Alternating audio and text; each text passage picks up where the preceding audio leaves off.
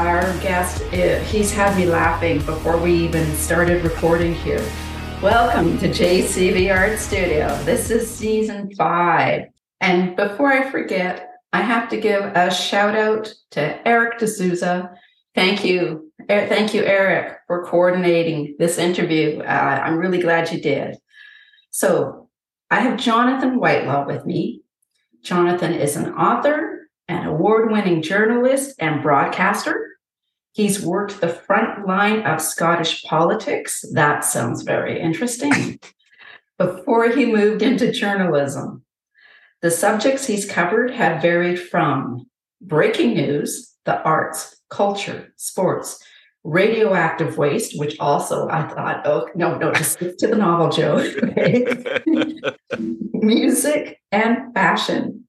He's a reviewer for the B B C and S T V.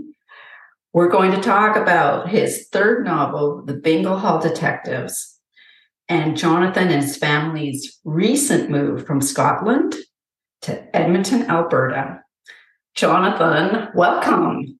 Thank you very much. I'm always um, I'm always really nervous when when people read out my my introduction, uh, mostly because I get I get all panicky, thinking, "Oh my God, that's all the things that I've done," and and you know it's going to catch up with me one of these days. But there you go. It hasn't caught up with me yet. I'm I'm one step ahead of fate. There you go. But thank you very much. That was a very kind introduction, probably amongst the kindest that it's ever been read. But Aww. you don't want to hear about you don't want to hear about bad introductions. That's a that's a whole other podcast. Well, we could always go into radioactive waste. Right? So we we could we could. I, I've been described as worse. I've been my work's been described as worse. But again, that probably probably more than deserved. But that's uh, again that's another for another time. Okay. Well. First, this book, The Bingo Hall Detectives. I've got a, I've got questions. I want to make sure I don't stray off too far. Certainly, it's all right. Oh my God! Stray away. This book, The Bingo Hall Detectives. I was reading it last night, and it is fast paced, and I'm laughing out loud. And my spouse, who's at the other end of the sofa, is like, "What's funny?" And I said, "It's this book." It's this book, you know, and I, I thought, I, so first, let's, I, I'm sure you're tired of this question, but Scotland to Edmonton, Alberta. Why? Well, I, I'm, I, I'm not tired of it. Um, far from it. And again, thank you for the lovely words about the, about the Bingo Hall Detectives. It's, it's lovely to hear. It's, um, It's what I'd hoped, obviously, before before the book came out. Um, you know, it's a cozy mystery. It's uh, set in the Lake District of the U K, which is a beautiful part of the, the U K, beautiful part of the world, in fact. And it's in and around, you know, the Lake District and the, the forests and rolling valleys and lots and lots of countryside and lovely little quaint villages and towns and bigger towns and cities as well, obviously. Um, and it was a part of the world that I spent quite a quite a bit. Uh, when I was younger, and then obviously into adulthood, would go down there with my now wife. Yeah. Um, in terms of our move across, very, very similar landscapes, actually, uh, here in, in Alberta, uh, particularly, you know, in, in and around the, the, the sort of Edmonton area, or indeed driving between Calgary and, uh, and, uh, and Edmonton. The short answer is that we're here for my wife's work. She's a, she's a doctor. And she got the wonderful opportunity to come over to Canada to, to work. And we up sticks and moved wagons west last May. So we've been here, we've been here, well, I suppose it's not quite a year yet, but it's not far off it, not kicking the shirt off it, as they say. Yeah. And we've been made to feel very, very welcome, very, very welcome here. Um, very much found a home here in in Canada. Neither of us had any connection to the to the province before we came over. We didn't have any connection to the country before we came over. So it was very much when we stepped off the plane in Calgary on May the twentieth with our son, who's now two, yeah. uh, in tow. That was that was it. It was a brand new adventure, brand new. But then, you know, we're not the first people to do this. We're not the last people to do it. One one of the things that I keep saying to to, to my wife is um, the skies here in Canada and Al- Alberta and Edmonton. And around the area are absolutely incredible. I mean, we turned off the T V about six, seven weeks after we first arrived. We, tur- we literally turned off the T V. We were staying in an apartment eighteen floors up in downtown yeah. Edmonton. And we had these lovely big panoramic windows that looked out across the, the, the western view of the city Uh, and we turned off the T V to just sit and watch the skies rolling in, because there was a, there was like a, a massive electric storm had, had, had blown in from the from the west, and the clouds are cascading towards us like like the ocean, you know, oh, like wow. being on the, the beach. And the pair of us were absolutely dumbfounded. We sat and watched this for about forty minutes in silence, in the dark. Um, you know, never seen anything like that. I, I'm talking about the Lake District. Obviously, it's a wonderful, wonderful part of the U K, and the U K's got fantastic scenery as well, Scotland in particular, uh, but nothing, nothing like what we've seen here, and and it's it's been really, really nice. It's it's been it's been great, fantastic. Well, that's good to hear. I know that's really good to hear, because I know for so I'm on Vancouver Island, yep. and uh, what I love is if I wake up early enough. And then, you know, Ed will see me like run down the hall, because that's the where the front of the house faces. Yeah. And it's when it was weird. Okay, so there, like the one more day morning, I woke up and I looked to the right, and it's dark because that's where all the big evergreen trees are, right? Yeah. And then I looked to the left, and I can see pink and purple and orange, yeah. and that's when I went down the hall. Yeah. You think I'm nuts, right? But I'm looking out the front window, and it's just because, like you said, the sky was pink, purple, Absolutely. and orange. You know, and, and you're, yeah. I mean, I mean, it's, you know, the pace of life these days for everyone yeah. is breakneck, and I've certainly never had in the whatever it is, nine months, ten months that we've been here or so. Uh, I've never had moments where I've been, my breath has been taken away by the scenery. Yeah. And maybe, you know, again, I grew up, I grew up in Glasgow, in the south side of Glasgow. Uh, I, I was educated there. I studied there at university, barring three years, three, four years that we stayed in Edinburgh, which is only a forty-five minute train journey yeah. east from, from Glasgow. You know, I'd spent my whole uh, adult and child juvenile life in, in and around the city. And don't get me wrong, it's, it's, it's a lovely big city. It's a very, very cosmopolitan city, but it's very, very different. Uh, and the U K as a whole is very, very different to here in Canada. And as I said, n- neither myself nor my wife, or indeed my son who's at daycare, yeah. could complain about the welcome that we've been given, and and and just a very, very different pace of life for, for us as a family. Yeah. Um, for me professionally as well, you know, I, uh, you, you went through my rap sheet there as a journalist. It's I've, I've been lucky enough, been fortunate enough since I came over here to spend a lot more time, the majority of my time now focusing on my writing, on yeah. my professional writing. And I think it's benefited from it. I know that I've certainly benefited from it psychologically from from um, from being over here in Canada, and, and being able to concentrate on my on my writing as such. Um, don't get me wrong. You can take the boy out of journalism, but you can't take the journalism out of the boy. I did a story last week, in fact, and submitted a freelance story about um, a, a, a, about a, an upcoming uh, Fiddler's Jamboree. Um, you know, what, what? That's the thing about being a journalist, right? You, you, you never pass up a good story, and you never you, you you can never really switch it off. Okay. The big the big difference for me now is that I'm not, you know, strapped to the desk. Yeah. Eight, ten hours a week, uh, eight, ten hours a day, eight days a week, as it were. So okay. it's um, it's it's good, it's great. I, a fantastic, fantastic style of life that we've got here, and, and as I said, the welcome that we've had from from uh, the people of Alberta, Canada in general, has been very, very uh, humbling, uh, and we are all very appreciative of it. And and yeah, we, we've very much made made ourselves at home. Excellent, that's good to hear. And yourself included, yourself included, Joanna and, and Eric, as we mentioned as well.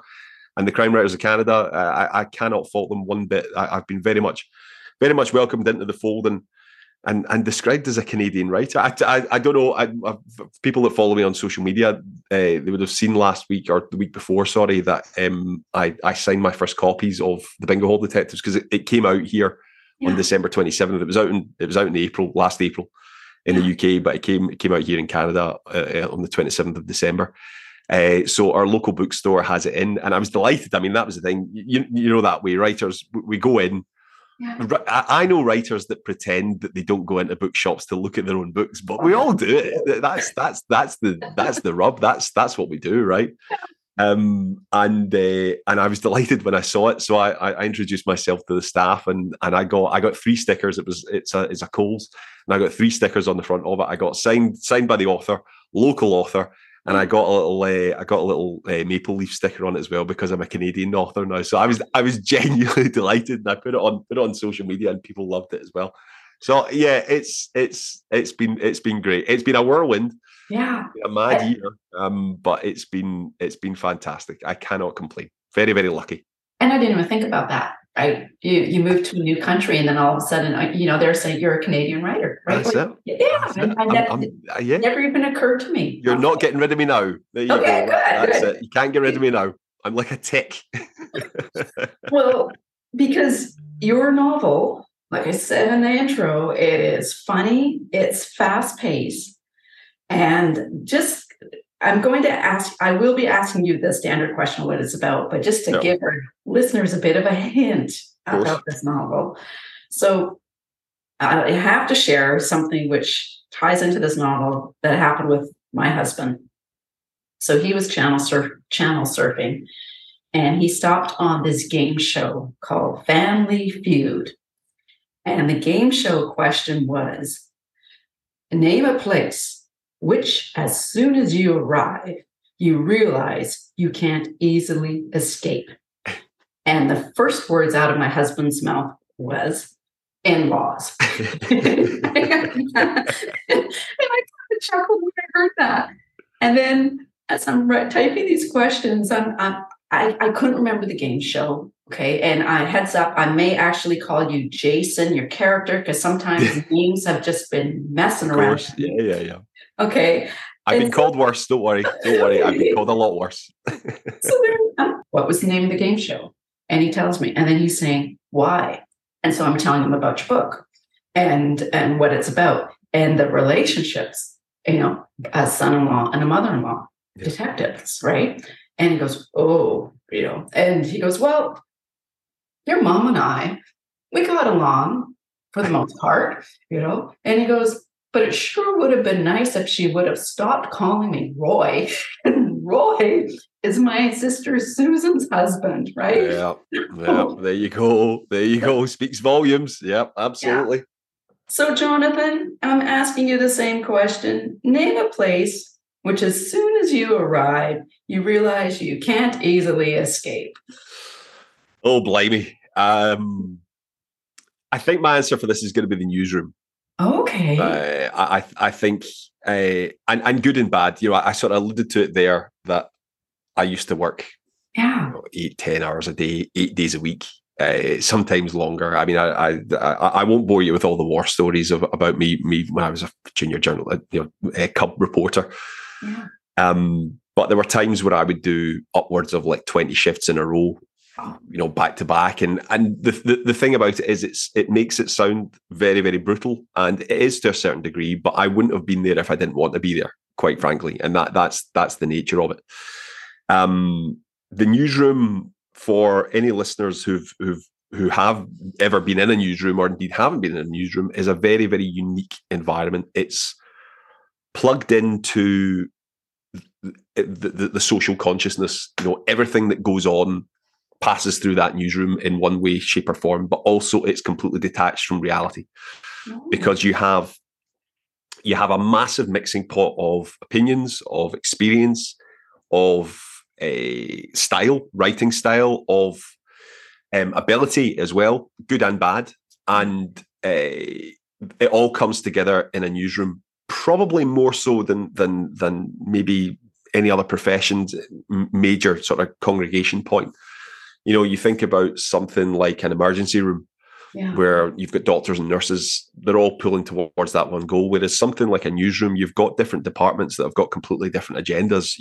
Okay. You've got a news department, you've got a sports department, you've got features, you've got arts, you've got the crossword. You know, yeah, all this stuff is is all happening, and you've got people that are doing it, and they're all, yes, they are pulling towards the one the one direction.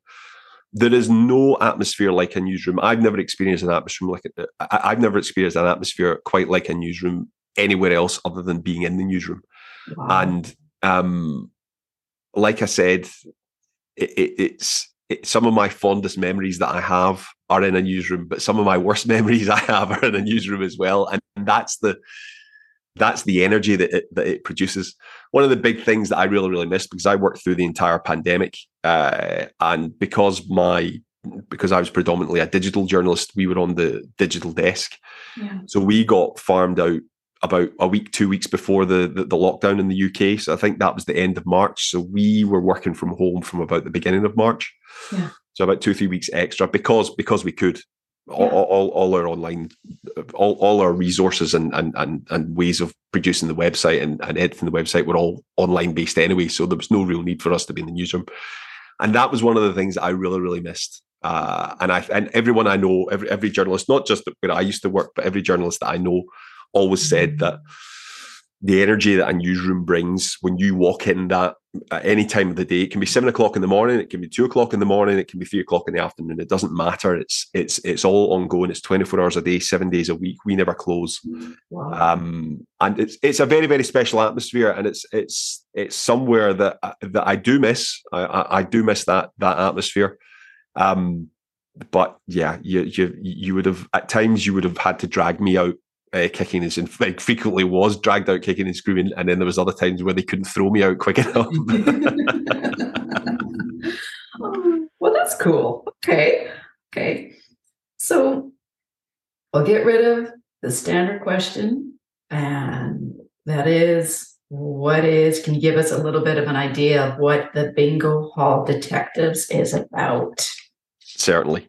I, this this is this is the, you know I know that it's a I know that it's a standard question, Joanna, but it's yeah. it's always interesting. I always find it really interesting because I do a lot of, because I do a lot of panels and, and podcasts and, and and I also moderate panels and things at, at festivals and, and conferences. I I always find it fascinating when I ask that invariable question, what what's the book about? Um and.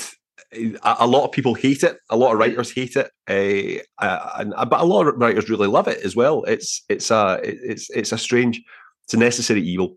Um, I probably should answer your question. Actually, that that might that might help. I'm trying stalling here, trying not to answer the necessary evil. Uh, the Bingo Hall Detectives, certainly, it's a cozy mystery yeah. um, that features a mother-in-law and son-in-law detective duo who are hunting the killer of a. a local pensioner, local old age pensioner member of the bingo club, who the police believe uh, died in tragic, uh, tragic accidental circumstances. However, our mother-in-law figure, Amita, uh, believes that there may be something a little bit more suspicious at foot, and she brings in tow her out-of-work journalist son-in-law, Jason, to get to the bottom of the mystery. Yeah. Does that work? Does that work oh, for yeah. you? Yeah, it's the, you? yeah, it's great. It's great. So, I tell you, like even, like I say, the funny scenes, I had one scene I wanted to read, and then I thought, no, I got to get rid of this other scene. You know, like poor Madeline, she falls off a ladder and, you know, the bingo club is discussing it in the beginning. And poor Ethel, okay, poor Ethel, right? Look at it, like talk about beats in the dialogue. And when Ethel comes in, okay, and it, it made me think that no matter where you are in life, young, middle age, older, you know, going to the bingo club in a small group, there's like a hierarchy. And with yeah, these yes. people, so how did that, I was just wondering, how did that scene come about? Because there is definitely a hierarchy in the bingo club. Absolutely. Uh, I I used to go to bingo when I was younger. I grew up going to bingo. Um, my uh, late grandmother would always uh, would always take my brother and I. My my brother's eight years younger, so we always used to go if it was the summer holidays, school holidays, or something.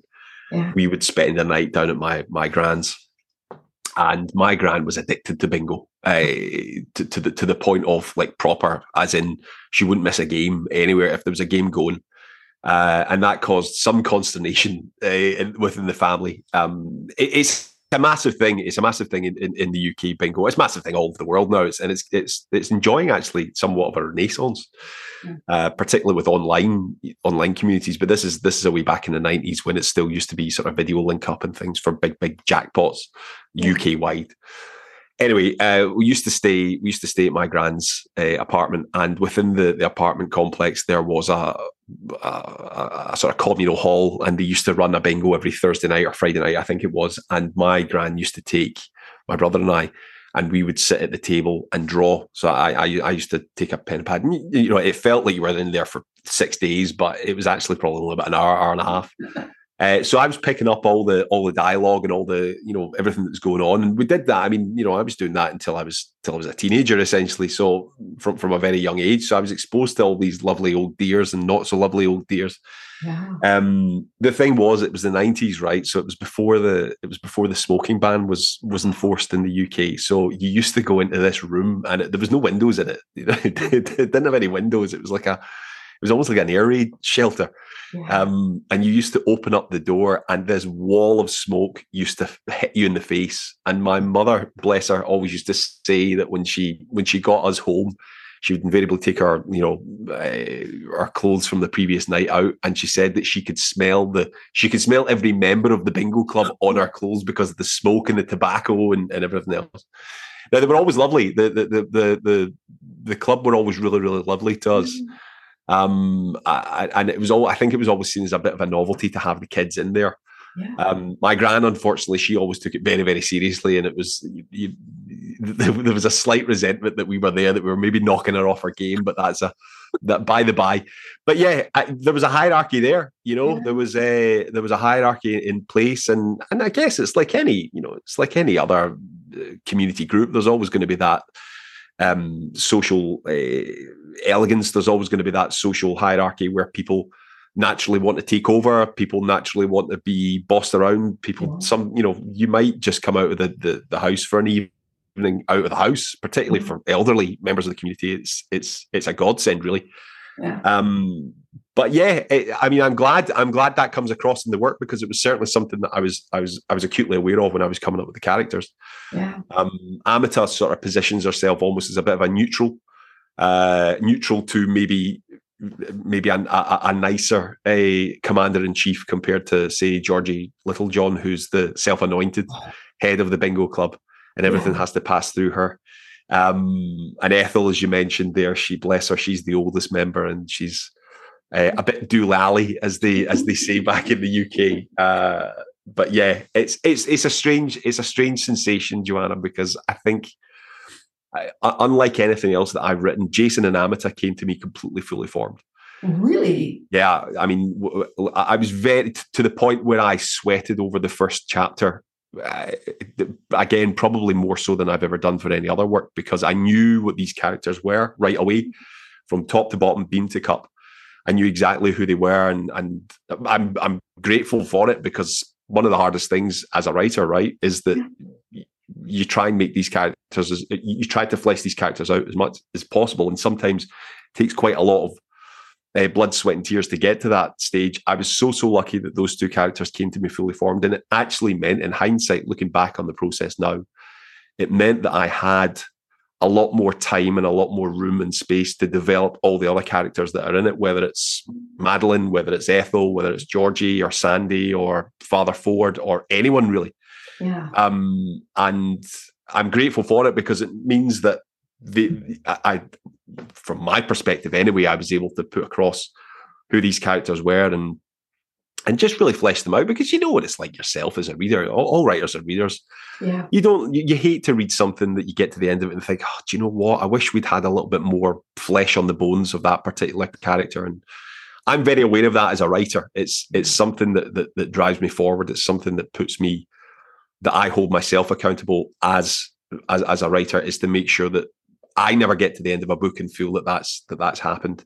So if I feel it, then hopefully there's a good chance that a reader does too. And that's the thing. I know I was walking. I always walk the dogs in the morning, and it's a great time to think about what I'm working on. And I was thinking that exact thing yesterday morning. I thought, okay, this scene, you can, like, like you said, you said flesh it out. I was thinking, okay, you can take it even down another level, or you can yeah, add yeah, another yeah. level to it. You're Absolutely. Not letting it out there yet. Absolutely. Yeah. It's, it's it's one thing. It's I, I do um, I do some creative writing workshops for the Alex writers in Calgary.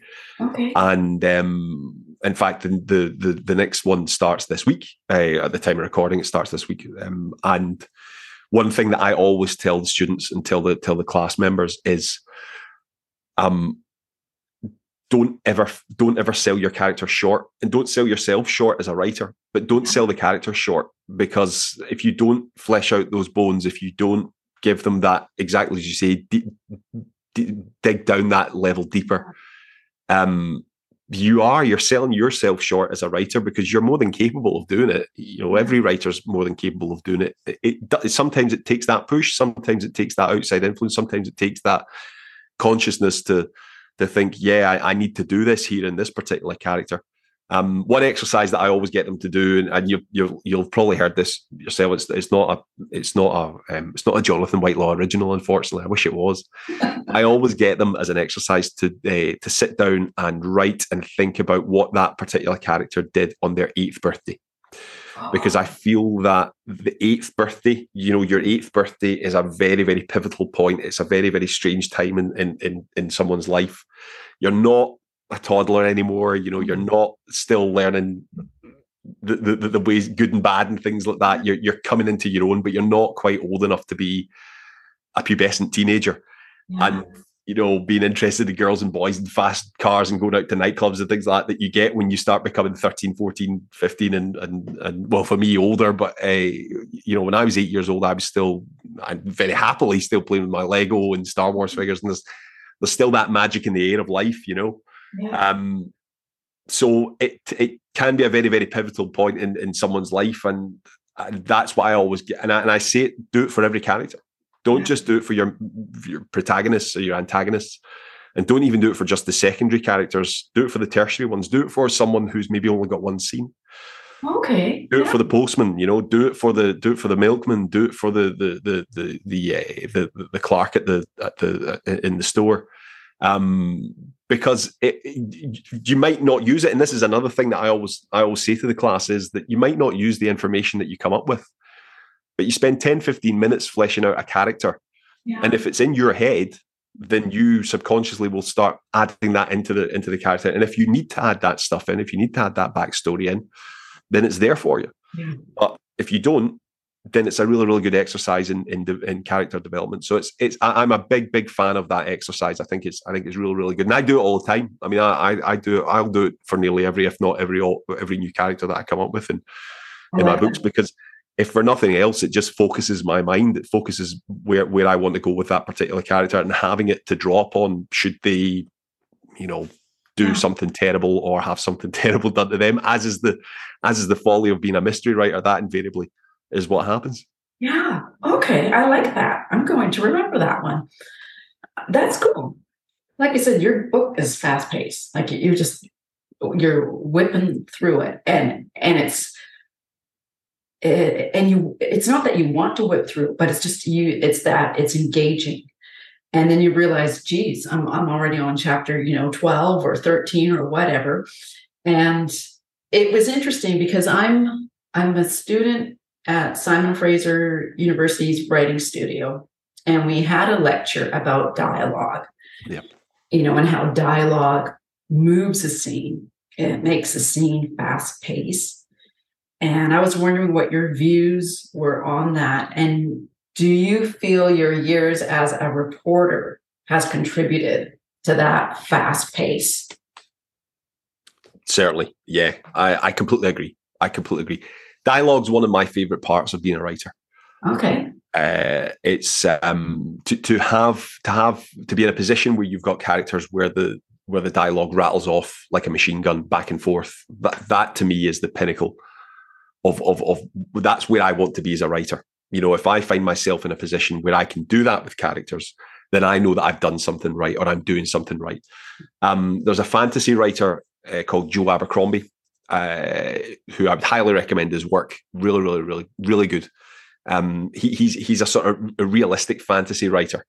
Uh, the way I always describe his work is that if someone gets punched in the face in the first chapter of, of one of his books and breaks their hand, their hand is still broken ten chapters in, and that affects how they get on. Whereas, you know, you read a lot of sword and sorcery stuff, and that just doesn't factor into it because there's a whole whole load of other stuff. It's not to say that it's not to say that Uh, it has a detrimental effect on the actual fantasy element of it, because it's it's some of the best fantasy that's been written over the last twenty years now, actually nearly twenty years.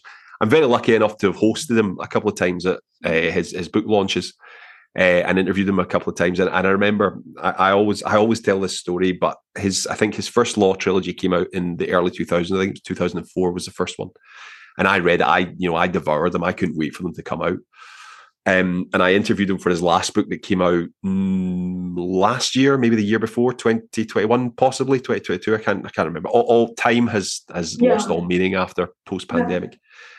And uh, I happened to mention to him, I said, "Look, I read these books when they first came out, and I was still at school. I was, you know, I was, I was a senior in, in high school, uh, and I've actually known you, Joe, as a writer longer than I've known my wife." And he said, very, very generously, he said, She'll never, she'll never know what we've got, Jonathan. She'll never know what we've got. So he's a, he's a lovely bloke. Anyway, uh, what what he always says is, uh, for him, dialogue. When you get to that position where it doesn't feel like you're the one writing both sides of the conversation, but it actually feels like you are just eavesdropping in on two people having a conversation, he says that's when he gets a, that's when he knows that he's done it right. And I, I completely buy into that school of thought. And from a narrative point of view, you're absolutely right. It moves things forward because, let's be honest, again, as readers, we want to hear our characters' voices, don't we? We, we? we want to believe that these characters are really saying these things. And I would much rather sit and watch a snappy back and forth or an argument about something than read screeds and screeds of text that are describing how the story's moving forward. It's it, it's it's just human nature.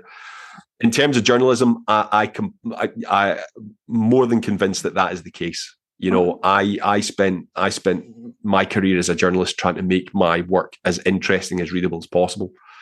A lot of that came down to the fact that I worked for a tabloid newspaper.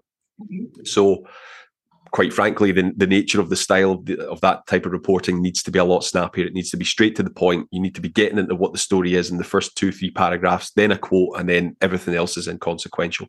And one of the biggest challenges that I always had, I always faced as a journalist, is when I came across very, very complicated, whether it's a complicated court story or a financial story, uh, and trying to trying to whittle down, whittle through the jargon, trying to get straight to the jugular, tell that story in a style that matched the house style that kept my editors happy, yeah. um, but also was in a way that was still informative and still told the same story, unlike if you read a broadsheet, which would just be paragraph after paragraph, a thousand words blast right there in front of you.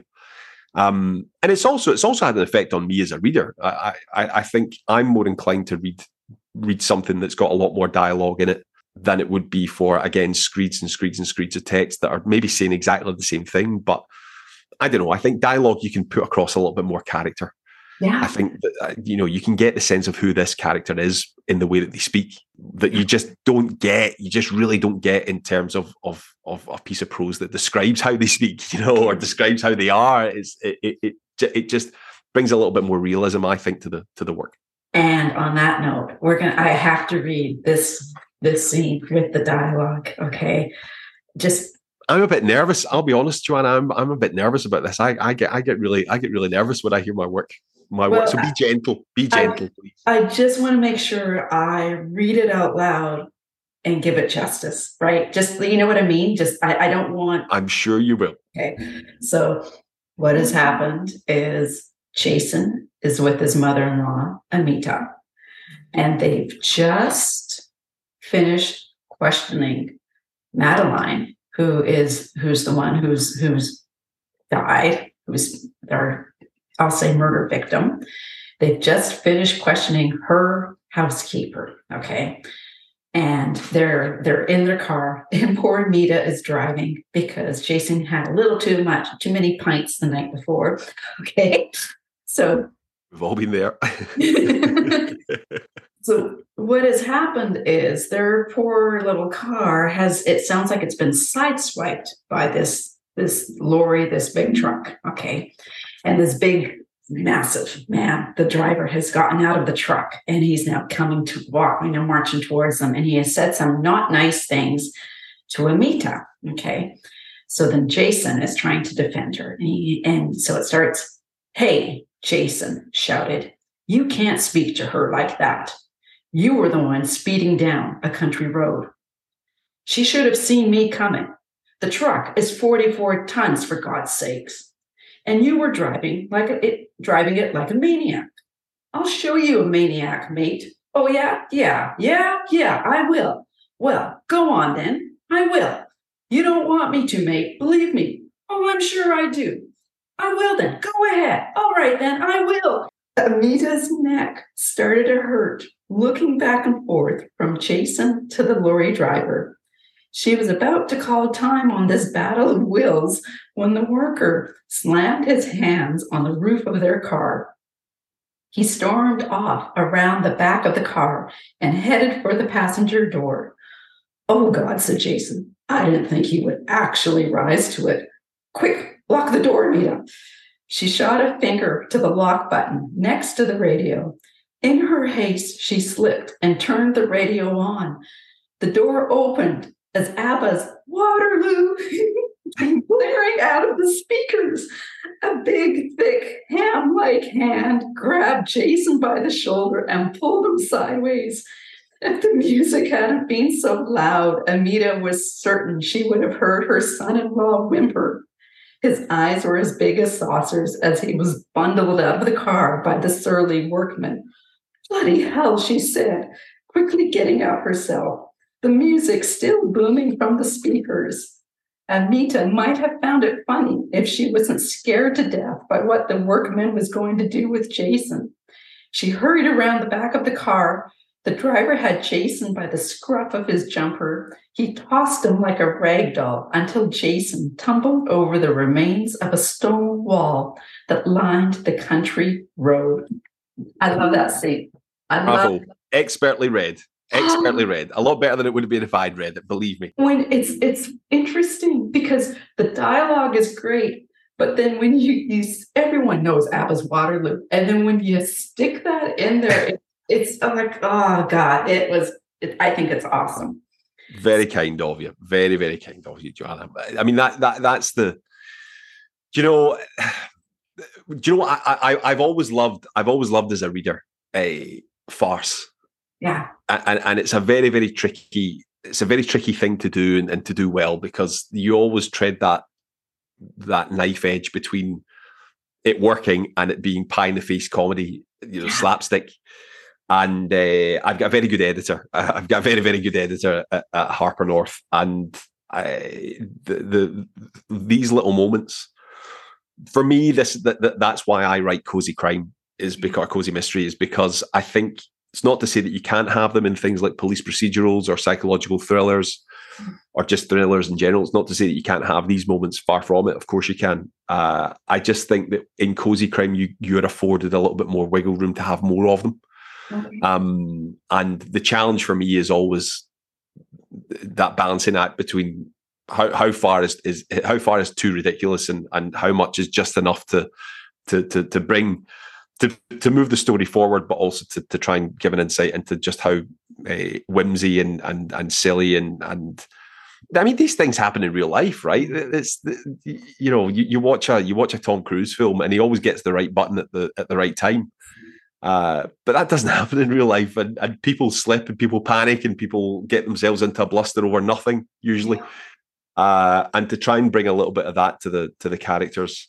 Um, th- those those little moments, they're my favourite moments in the book, uh, and they're my favourite moments in the whole series. And and I'm so so grateful, as we mentioned before, that the characters Jason and Amita in particular came to me so so readily yeah. uh, that I could put them into that scenario and not feel like not have to change anything really on, on their part because it just worked. You know, you can't not not every character can be put into a scenario like that, and it and it's believable, yeah. and hopefully. Hopefully, with, with the Bingo Hall Detectives and, and our dynamic duo detectives, uh, it, it it does come across. Even though it's ridiculous, um, you can you can see that they that they that only they would put themselves in a, or find themselves in a scenario like that, and and and I find that really comforting as well. It's brought me, it's made me smile actually. Yeah, a wonderful reading, and uh, and it reminded me of a. Of, of a, a very special moment in the book. So thank you very much. Well. And what I found is, like in the beginning, they're not really getting along that great, yeah. you know. And then there's there's a scene where you could you start to see where you know he's like I think it starts first with the funeral scene. He starts to feel a little a little sorry or empathy for Amita, and then the other thing I thought was cool is when. Jason decides, like when they go to question the housekeeper, it's like you, you write how he's pacing as he's starting to ask questions. And it's almost like you want to say, okay, the boy's back. Like he's he's gotten into his groove again, right? So the scene with Laura McCann in the pub. She's, you know, well-respected, successful reporter, and Jason is comparing careers, hers to his. And after reading your bio, I was wondering if their careers or was, this is a very personal question. I can't That's okay. That, that's right? I'm, I'm, a, I'm a tabloid journalist. It's, okay. It comes with the ter- it comes with territory, believe me. I was wondering with their two careers, their two, two careers actually your full career. I no is the is the short answer, because both Laura McCann and Jason Brazel are a lot more successful journalists than I ever was. So that, that's that's the easy easiest part of it. Uh, what, one one thing one thing that um, one thing that I was very very adamant about with Jason in particular was to make him a journalist, and more importantly to make him an out of work journalist, because in the U K, as is happening all around the world, local journalism is has never been more under threat. You know, the whole industry uh, as a whole is is under threat. Yeah. Journalism and good journalism and proper journalism, yes. and the financing of that, and the the rigorous training of good journalists, and nurturing the talent of journalism in younger generations. It, it's it's it's never you know it's it's it's been hard. It's been, it's been a hard ten years. It's been a, a, and I've seen it up close and personal. I've been lucky enough. Very, very lucky to, to have been able to sustain a career throughout what has been a very, very difficult time.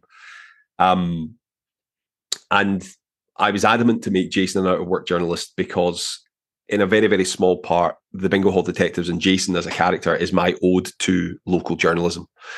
Um, because I think local journalism in particular is so, so important, not just from an outward-facing point of view from the industry to report on local matters, and and to, you know, local journalism is is, is trusted so much more than national journalism, right? And and um, I mean, my experience working in local local papers back in the U K, you used to get people come to the offices with the story.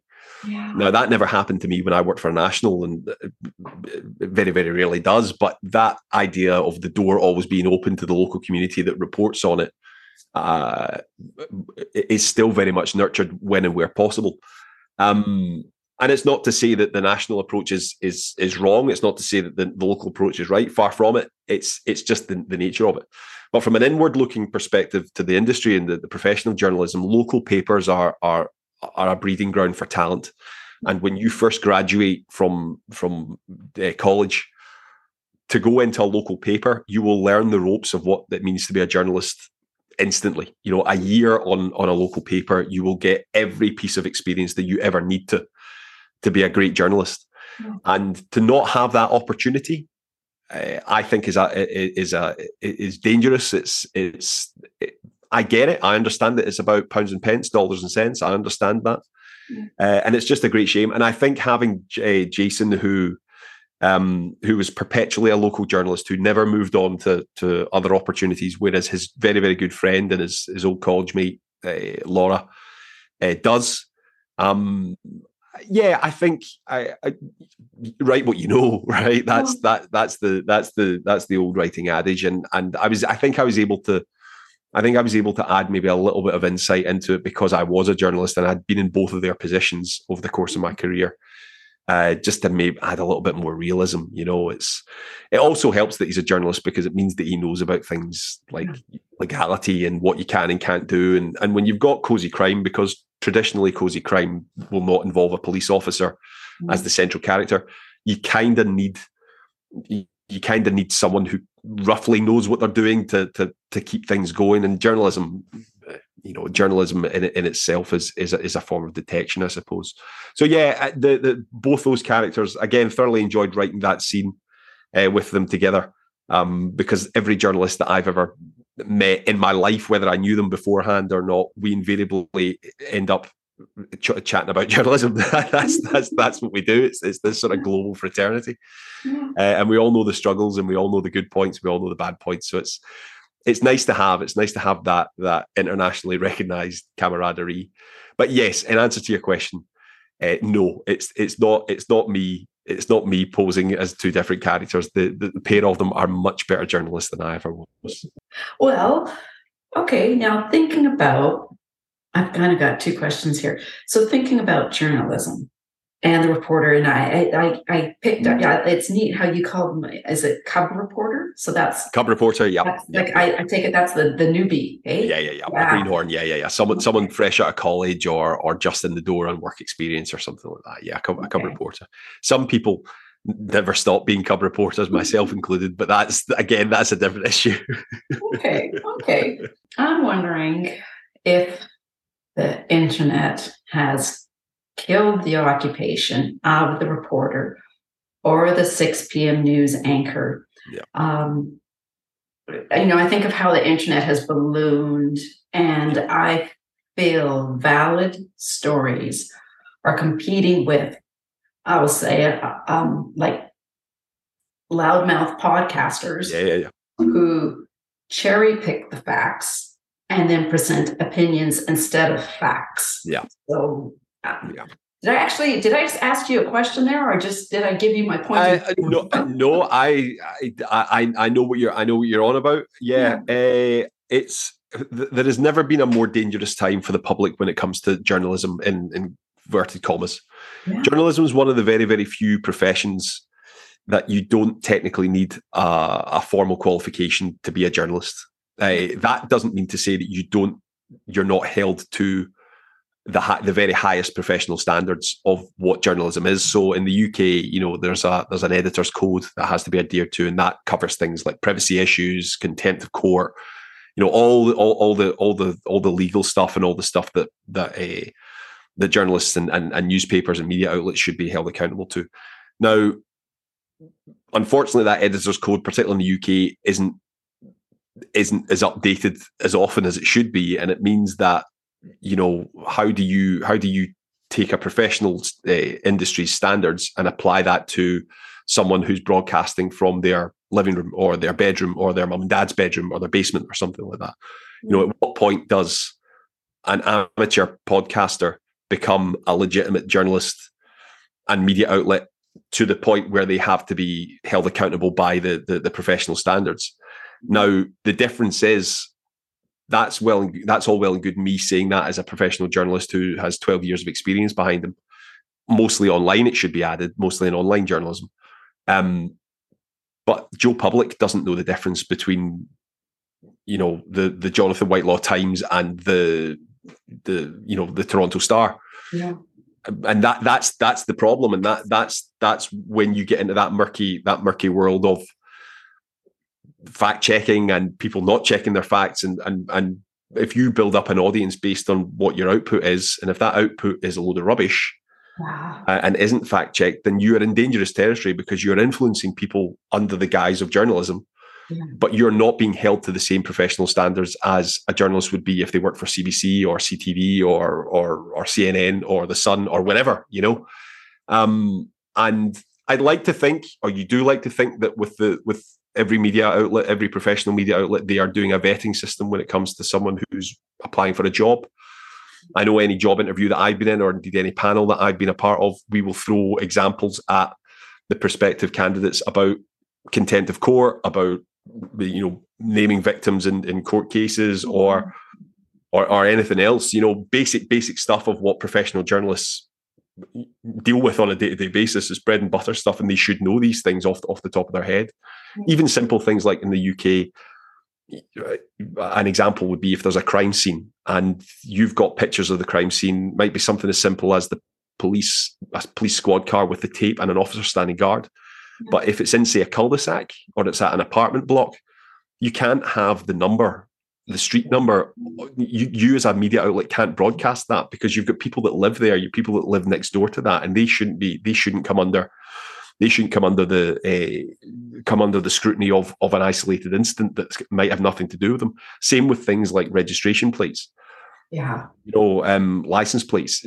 You can't you can't broadcast these things on a platform where tens of thousands, hundreds of thousands, millions of people are going to see. And Um, but these are little things that you only know if you're a professional journalist and you work professionally and you know the standards that have to be have to be kept. So it's frightening. It's it it, it can be very, very frightening. And sometimes I see things that are online. Don't get me wrong. Sometimes I see things that are that are from uh, professional uh, media outlets that make my teeth itch because yeah. they've just not adhere to that professional standard. It could be a mistake. It, they might not know. It might be ignorance. It might just be time constraints. I don't know. It doesn't really matter if the product isn't right. And that's that's what doesn't help journalism, is when you have professional outlets who make mistakes that are so easily avoidable, or they just needed a little bit more time, or they needed double checked or triple checked. Thankfully, they are few and far between, but they do happen. Journalists are still human beings.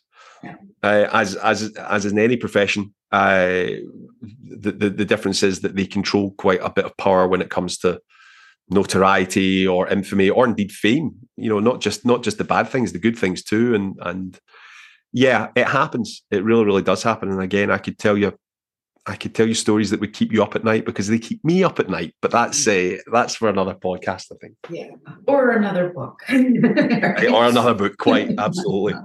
Yeah. Okay. This is the third book. Yeah. You have a fourth one coming out in September. I do. And I was wondering, have you noticed your writing has changed since that first book you've written? I absolutely. Yeah. Um, yeah. I'm, I, I, I've said this before. I think The Bingo Hall Detectives is the best thing I've ever written. Oh, wow. Bar none. Uh, bar none. I am immensely proud of it. I'm immensely proud of all my work. Uh, of course I am.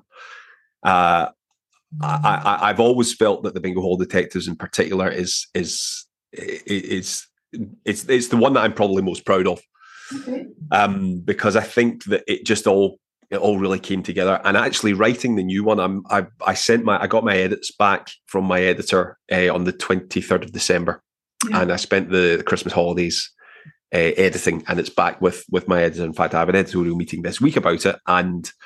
Uh, I, I've never felt more pressure to write this this next book in the in the Bingo Hall Detectives series, um, and it's come from different it's come from different angles. Like okay. A lot of it is me, yeah. Uh, a lot of it is, you know, how do you you write the best thing that you've ever written, yeah. But you've got to go and do it again next year. You've got to do it bigger and better, and all, all, all the rest of it.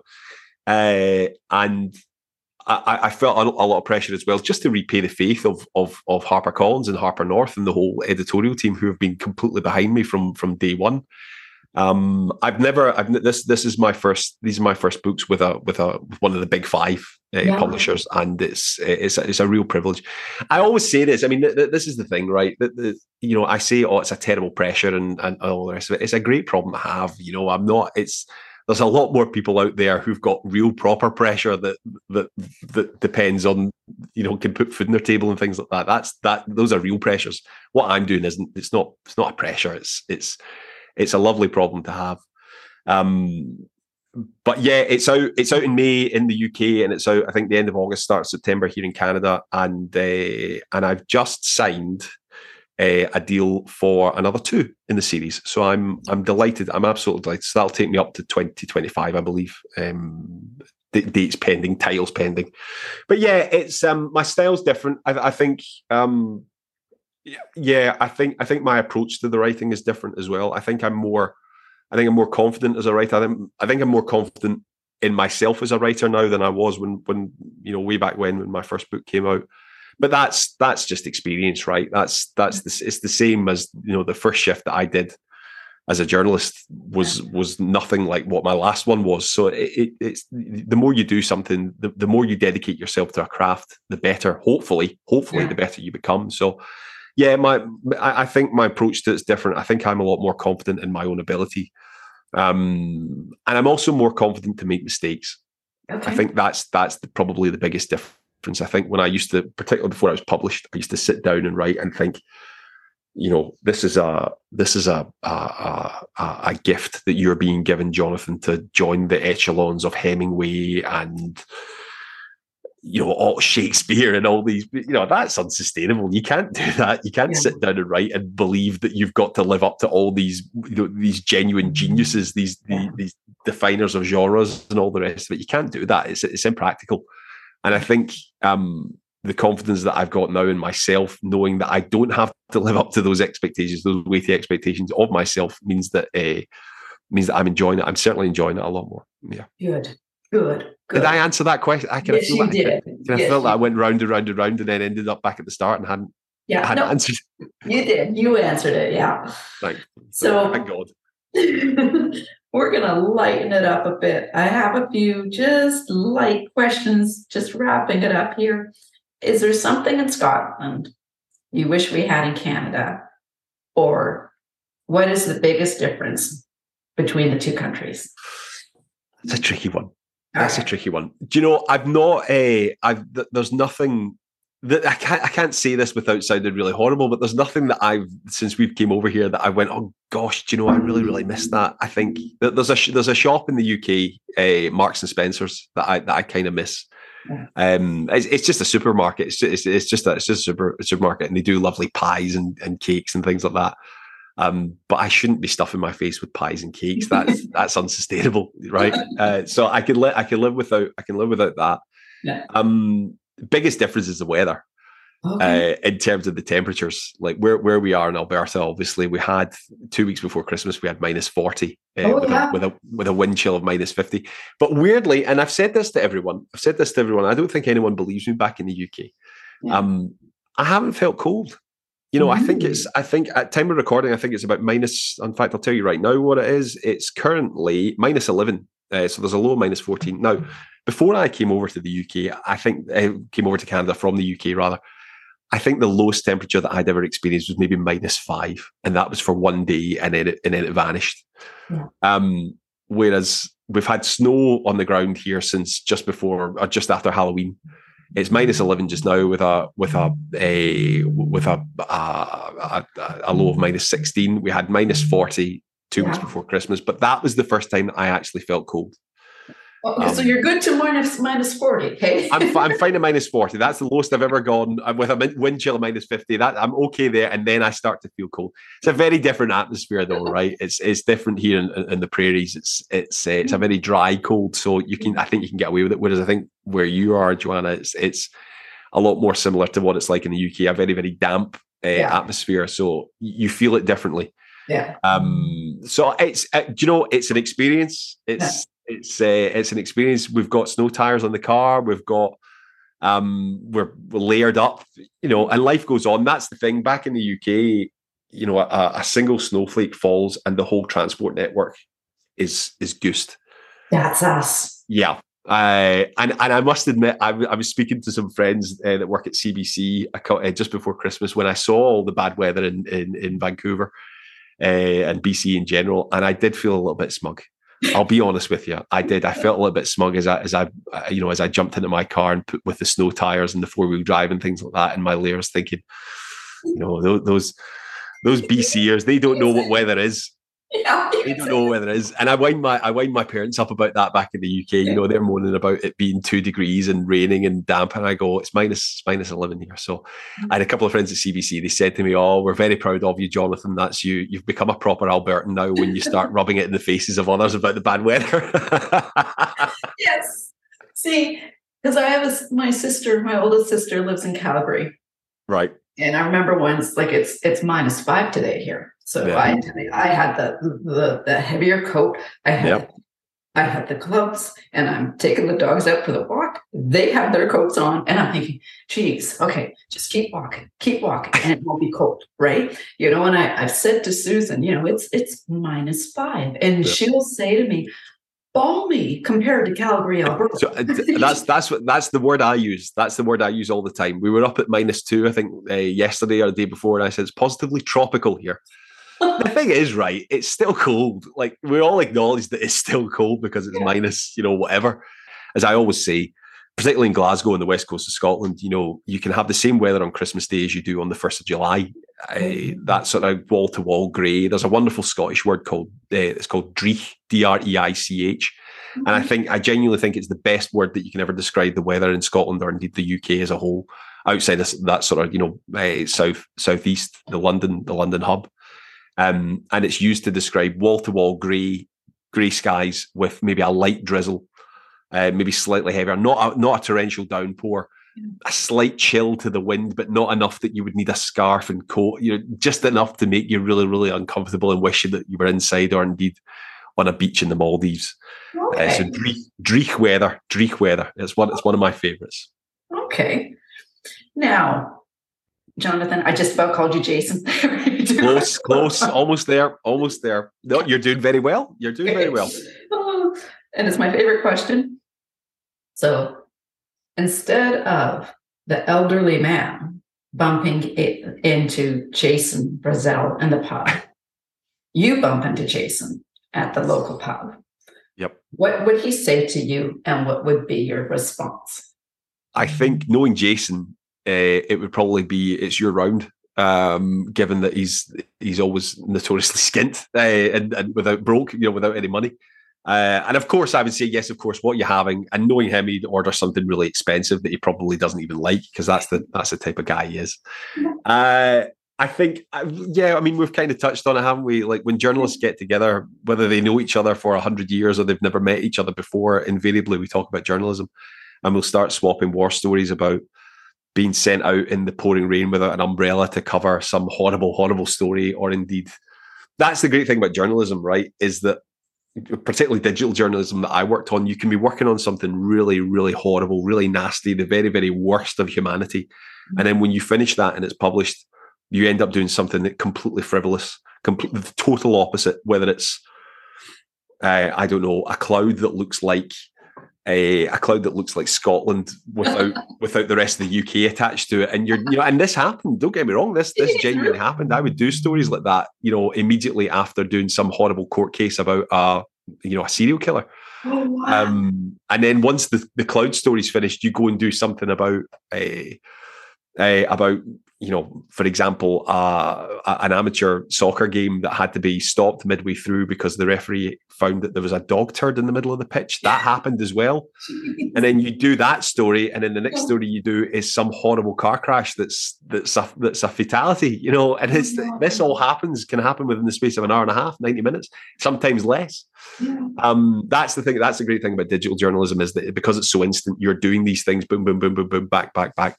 And there's a degree of there's a degree of uh, you have to have a degree of of of um, of automation to it. I think, you know, you've still got to do it to the high standards, but you can't linger on it for very long, good or bad, uh, because the next thing needs to be done. There's always something that needs to be done. So invariably, you, we I, I think we would probably swap stories, because he he's done a lot of a. Uh, cute dog competitions and things like that. As a, as a staple of the local journalistic uh, way of life is local local dog stories, local giant vegetable stories. They're a, they're a, they're a classic one to do. Okay. So last question. You've gone to Tim Hortons. Yep. And you have your roll up to the rim cup. I do. And you've won the chance to interview Connor McDavid or Wayne Gretzky. Who would you pick? This is the the I I, I we were chatting. I, I emailed you, Joanna, earlier on. This is the hardest question, honestly. It is. So the weird thing is, right? I grew up. I, I grew up. Yes. You're doing something right if you flummox the journalist. Believe me. Um, this is so hard, right? This is yeah. really hard, because obviously Connor McDavid. I have never seen anyone skate like Connor McDavid in my life. And, and this is someone who was a, who was a relatively casual fan of the N H L before before we came over. Uh, go Oilers, by the way. That I, I, that goes that goes without saying. Yeah. Um, but some of the things that I've seen, particularly this season and the tail end of last season and the playoffs since we've been here, because that's the thing, right? If you watch the N H L in, in, in the U K, there were only certain games that they would show, whereas I, I've watched every game this season of the Oilers. And I don't have to get up at two o'clock, three o'clock in the morning to watch it. I can sit and watch it two in the afternoon on a Saturday or eight o'clock at night, you know. Yeah. I'm bereft that at the time of recording, it's the All-Star weekend, and I don't have another game for ten days because they were they were so good against Chicago. Anyway, um, but, I mean, it, it, Connor McDavid is is genuinely one of those one of those rare rare talents in sport that you are just grateful that you have that you've happened to be born at the same time to see this guy in action in his prime. Now, conversely, yeah, uh, Wayne Gretzky is is is up there with, you know, in the pantheon of uh, your Michael Jordans and your Derek Jeters and your Cristiano Ronaldos and your Diego Maradonas, and, and the, the list is endless of people who genuinely were nobody was better at yeah. going out and doing their job in the history of the earth than these guys, right? Yeah. And I grew up in the nineties, so I um I was born in eighty-six, so I was right in the middle of the of the the the great uh, Oilers dynasty, and Gretzky obviously goes to L A and then latterly New York, and I remember I remember, and I gave a, I, I actually did an interview for C T V not long after I, I arrived.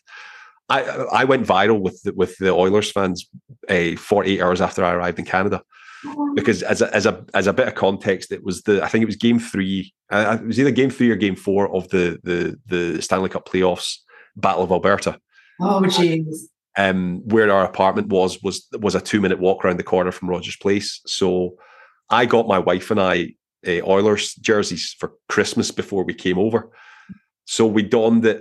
Um, we donned those and took Henry, our son, round the uh, round for a walk ahead of this game. And the place was awash with Oilers fans, and they were very, very welcoming. So I got my picture taken with Rogers Place behind us, jersey on and stuff like that. And I happened to mention in Twitter that you know it had been five thousand miles and what a time to arrive in the middle of the Battle of Alberta. And this tweet went viral, thousands and thousands and thousands of likes and retweets. Um, And I ended up doing an interview on C. I did. I did an interview for C B C morning show in Edmonton about being an Oilers fan, five thousand traveling five thousand miles for the game, and now living here, obviously. Yeah. And then I did one for C T V, and I was asked about, you know, it, it, it had it had the, the Wayne Gretzky. We had the Wayne Gretzky statue behind me when I was when I was chatting. Yeah. And I told this story about how I grew up in the nineties, and there's an advert. I used to play the N sixty-four, Nintendo, and things like that. And I always remember this. Always remember this advert. And I've never been able to find it, actually. I've looked for it a couple of times, but this advert was a full-page advert in, I think, Nintendo magazine. Yeah. And it had the great one on the left, and it had the digital version of him on the right. And it was an advert for his game, or N H L ninety-six or whatever it was that, that was out at the time. And it said that the tagline for it was, "What's the one thing that the great one fears most?" And then dot, dot, dot, himself. And and I thought that was that. I thought what what what a stroke of marketing genius, and it stuck with me all, all these years. And obviously, you know, from what from what I got to see of of of Gretzky when he was when he was playing, it's a tough one. Can I not interview both of them? Because you didn't give me an answer. Is that an, is that an option? Do you know what? Do you know what I will do? Right, I, do, I'm gonna. I'm. This is a very sneaky. This is a very sneaky journalistic answer. I'm gonna say I'm. I'm gonna vote for. I'm gonna go for Gretzky. Yeah, because he's the great one, in the hopes that I will get another opportunity to interview McDavid throughout the rest of his career, if not when he retires. There we oh, go. That's that. That's as sneaky go. as sneaky as you can get. That's that's your journalistic mentality for you. Never satisfied. Oh, that's great. That's great. Well, Jonathan, thank you. This has been a thank you blast, a blast. Hey. Not at all. Thank you so much for having me on. It's uh, it's a wonderful show, and I'm just genuinely genuinely privileged to be a part of it. Thank you. Okay. Well, hopefully it's not minus five out there anymore. Happy writing. Okay. We'll see ya. Bye-bye.